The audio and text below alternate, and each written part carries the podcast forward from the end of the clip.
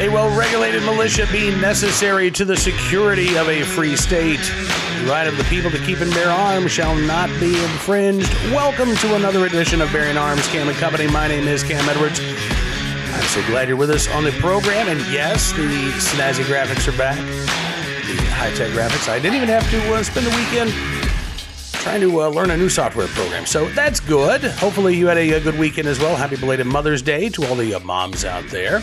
Uh, we're going to be talking today about constitutional carry, specifically about the objections to constitutional carry being made by uh, Chuck Wexler of the Police Executive Research Forum. Now, this is a uh, think tank for uh, law enforcement officers that has long been in support of new restrictions on our right to keep and bear arms. There was a, a 2018 story I ran across from the Washington Post uh, earlier today.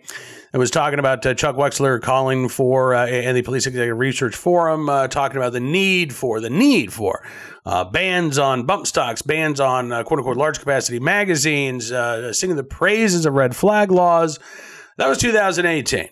Here we are, four years later, and I'm sure that uh, the Police Executive Research Forum still believes that we should have red flag laws and bans on large capacity magazines. Who knows? Maybe even bans on quote unquote assault weapons. But the, uh, the the main concern of Chuck Wexler, at least in his latest column, is constitutional carry. He writes, quote, the uh, COVID pandemic has coincided with a surge in that uniquely American epidemic of gun violence.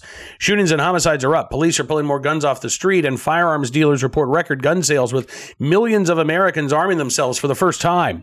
It's against this backdrop, he writes, that state after state has decided residents no longer need permits, handgun uh, background checks, or training to carry concealed handguns in public. It's not a stretch, he says, to think that so called permitless carry will alter the nature of gun violence in these places and also affect the police officer who stops someone and sees that they have a gun in their possession. No law enforcement official I've spoken with thinks that these policies are a good idea.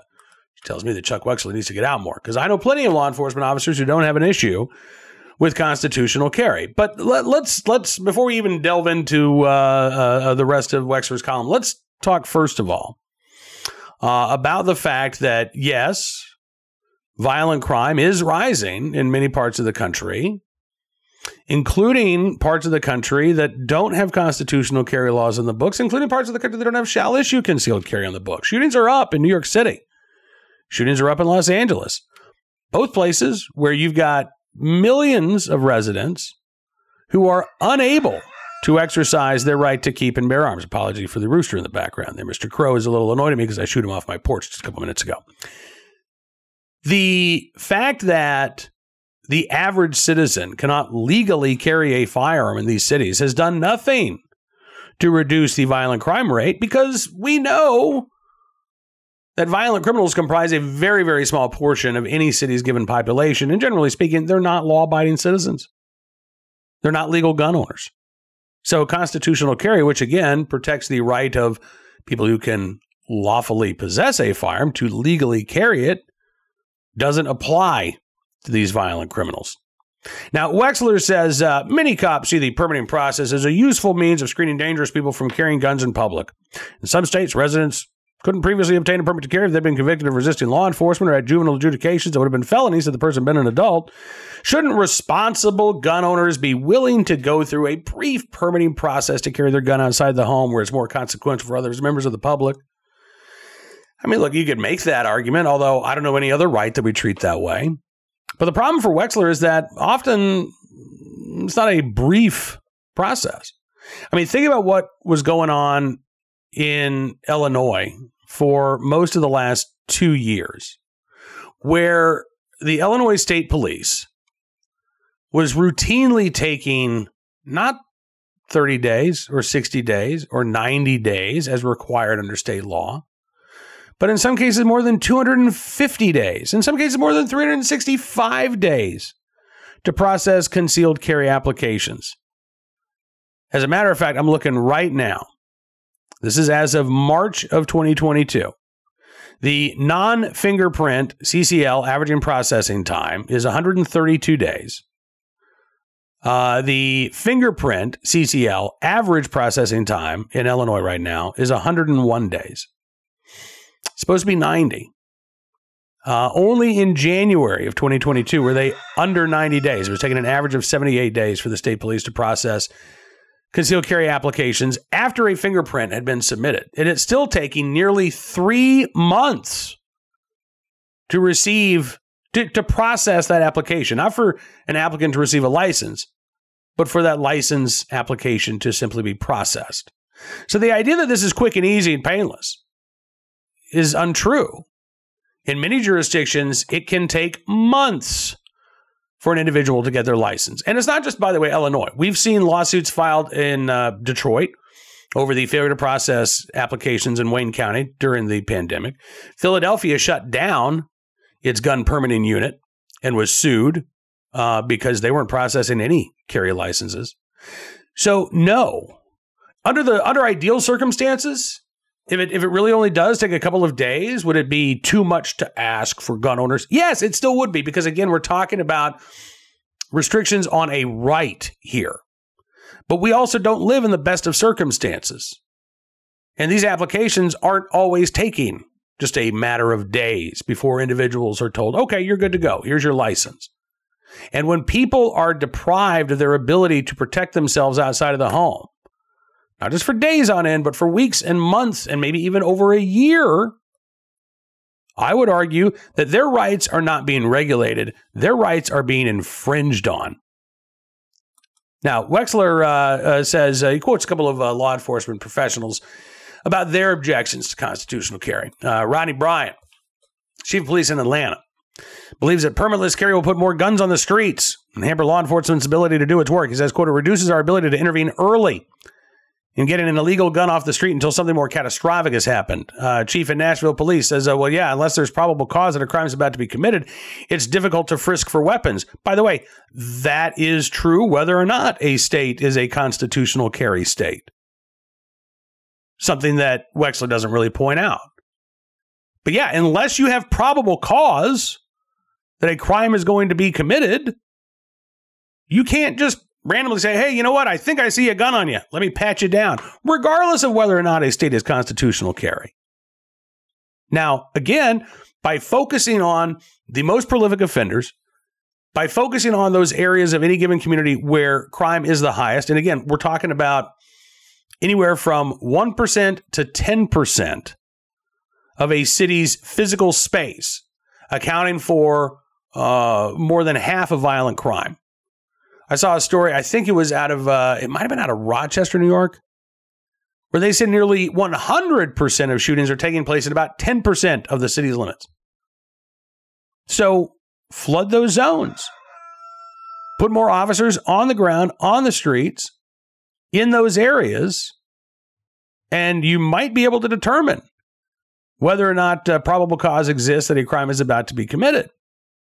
But regardless of whether it becomes easier to do so, by focusing on those high crime areas, you can bring down the crime rates regardless of what the gun laws are. Dallas, Texas saw a nearly 30% reduction in homicides in the three months after constitutional carry went into effect, precisely because they were looking at where the crime was taking place, and that's where they were sending officers.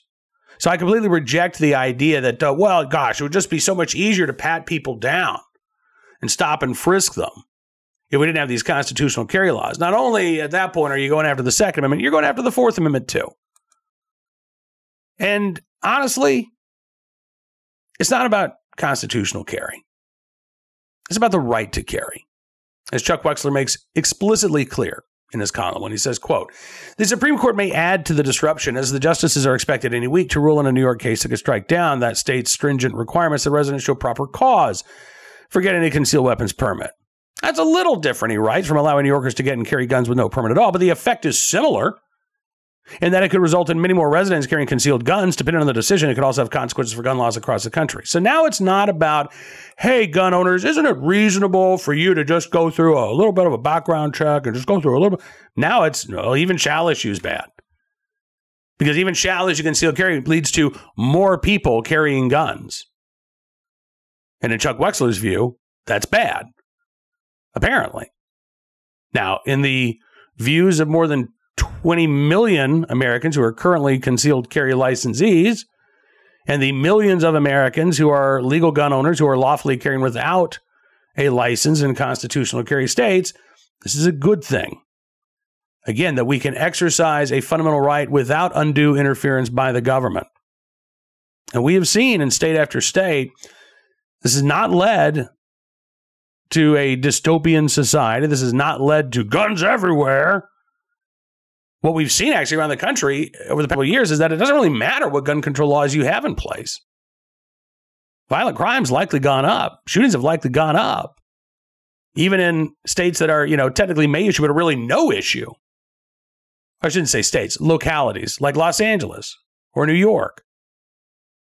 The absence of the right to keep and bear arms is not a guarantee of a safe society, as much as Chuck Wexler might want to believe that it is so. In fact, I would argue the opposite is the case.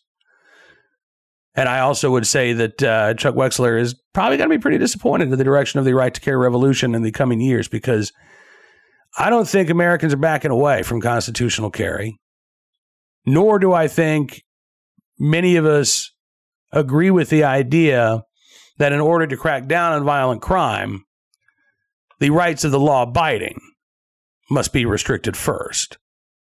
Now let's turn our attention to today's armed citizen story, our good deed of the day. Our recidivist report will start there. Speaking of, you know, criminals getting away with their crimes here. Johnstown, Pennsylvania, where a man has been sentenced probation for shooting at a woman and her friend earlier this year. This is back in February. Police were called out to an apartment, uh, not in Johnstown, but uh, in the nearby town of Ebensburg, Pennsylvania. That's where they found uh, Anthony Westcott. Well, actually, Anthony Westcott had apparently taken off at the time, but they found him a short time later. Uh, a woman said that Westcott allegedly physically assaulted her and then uh, pulled out a gun, fired at least six rounds at her and a friend. Uh, before he took off, before police arrived, Westcott was again taken into custody and has accepted a plea to recklessly endangering another person where he was sentenced to a maximum maximum mind you of 18 months probation in this case. Yeah. So again while we've got all kinds of anti-gun uh, uh, politicians in pennsylvania talking about the need for new gun control laws oh we got to go after you know we need lost or stolen legislation we need a micro stamping we need a bans on assault weapons. Here you've got a guy who actually shot at a woman. Mister thank goodness uh, who knows if that was his intent? Fired multiple rounds, and he's walking away without any time behind bars.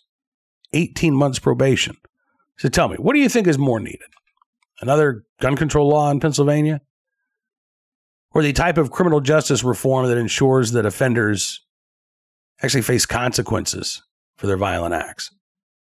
Now, today's armed citizen story from San Antonio, Texas, west side of the city where a, a, man shot an intruder at a home, and uh, the suspect uh, later took off in the ambulance. Yeah, this is about 1.30 Sunday morning. Police said a uh, homeowner on the west side, uh, described as a man in his 50s, caught a guy trying to break in to his house. He grabbed his gun, fired two shots. The homeowner took off, or excuse me, the uh, suspect took off running.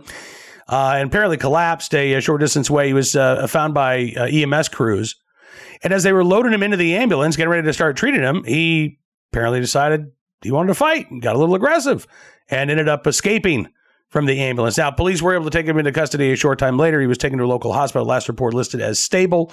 Uh, the homeowner uh, listed as a crime victim in this case, not expected to uh, face any charges. This was apparently a pretty clear cut case of self defense. At least it was based on the evidence that's been provided to date. We'll keep our eyes on the story, let you know if there's uh, any more information as it becomes available. Finally, today, our good deed of the day, Northern Ohio, where a uh, former firefighter who was in a car accident nearly uh, cost him his life is looking for the Good Samaritan who may have saved him. This happened a few weeks ago. The uh, retired firefighter uh, named only as Mark, he doesn't really want to be identified either, was apparently driving on the road. Car coming in the other direction veers into his traffic, hits him nearly head on and it was a severe accident. Mark's laying there, he's got a severe wound to his leg. And a uh, local, uh, sorry about that, I should have turned off my phone here as I was uh, doing the show. Uh, a uh, police chaplain, excuse me, a, a fire chaplain uh, there in Ohio, Litchfield, Ohio, John Smith, said that a woman showed up sort of out of nowhere said she was in one of the vehicles that was going by, stopped and helped. And we just want to know who she is because we as an apartment, the victim and the family of the victim would like to thank him in person. She was able to help fashion a tourniquet out of some elastic uh, and apply it to his leg to stop the bleed. And John Smith says he has no doubt she saved a life. Quote, he would not be around today. It would have been a completely different outcome if they hadn't done this. So, again, no word on who that woman is, but uh, Mark, the former firefighter, is expected to make a full recovery and uh, would like to at least thank that Good Samaritan in person. Hope he gets the opportunity to do so, but uh, if not, in the right place at the right time, willing and able to do the right thing, whoever you are, thank you very much for your very good deed. Now, that is going to do it for this edition of Bearing Arms Cam and Company. I want to thank you for being a part of the program. As always, don't forget to check out the website, bearingarms.com, throughout the day for even more Second Amendment news and information. And if you do like what you see, you can always become a VIP subscriber. Just go to bearingarms.com slash subscribe. Use the promo code GUNRIGHTS, and you can get a significant savings on your VIP membership. As our way of saying thanks for your support, we're going to give you uh, some goodies, exclusive content, news stories, analysis you won't find anywhere else because your support does make a difference and it really does matter. Have a great rest of your Monday. We'll see you back here tomorrow with another edition of Bearing Arms Cam and Company. This time we might even have a guest involved. No guarantees, but uh, like 90% chance of a guest on tomorrow's program. Until then, be well, be safe, be free.